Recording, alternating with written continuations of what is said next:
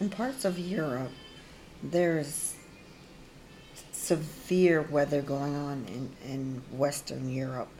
This includes Germany, Netherlands, Switzerland. They they've gotten a lot of flash floods lately. A lot more water than what the, the ground can can evaporate or absorb. I mean, there, there there's plenty of people dying. It's just it looks like rivers are flowing over there. These rivers that I'm speaking of are full of mud and probably pieces of a home. They're they're not real rivers, but the people are suffering over there. Water is knee high, at least. Max probably can probably over over someone's head, probably over ten feet in some certain areas.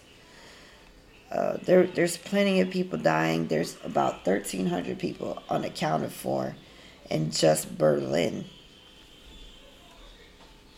That doesn't even include the others, the other places. This, this, this is being a direct correlation of climate change, the effects of climate change. Is it not sure.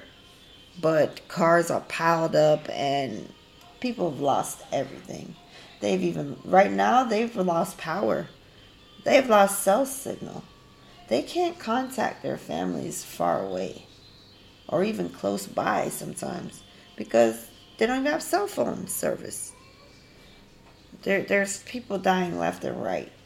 And firefighters are out there trying to save people and end up dying themselves. Like the water is that dangerous right now. So these people in Western Europe are going to need help.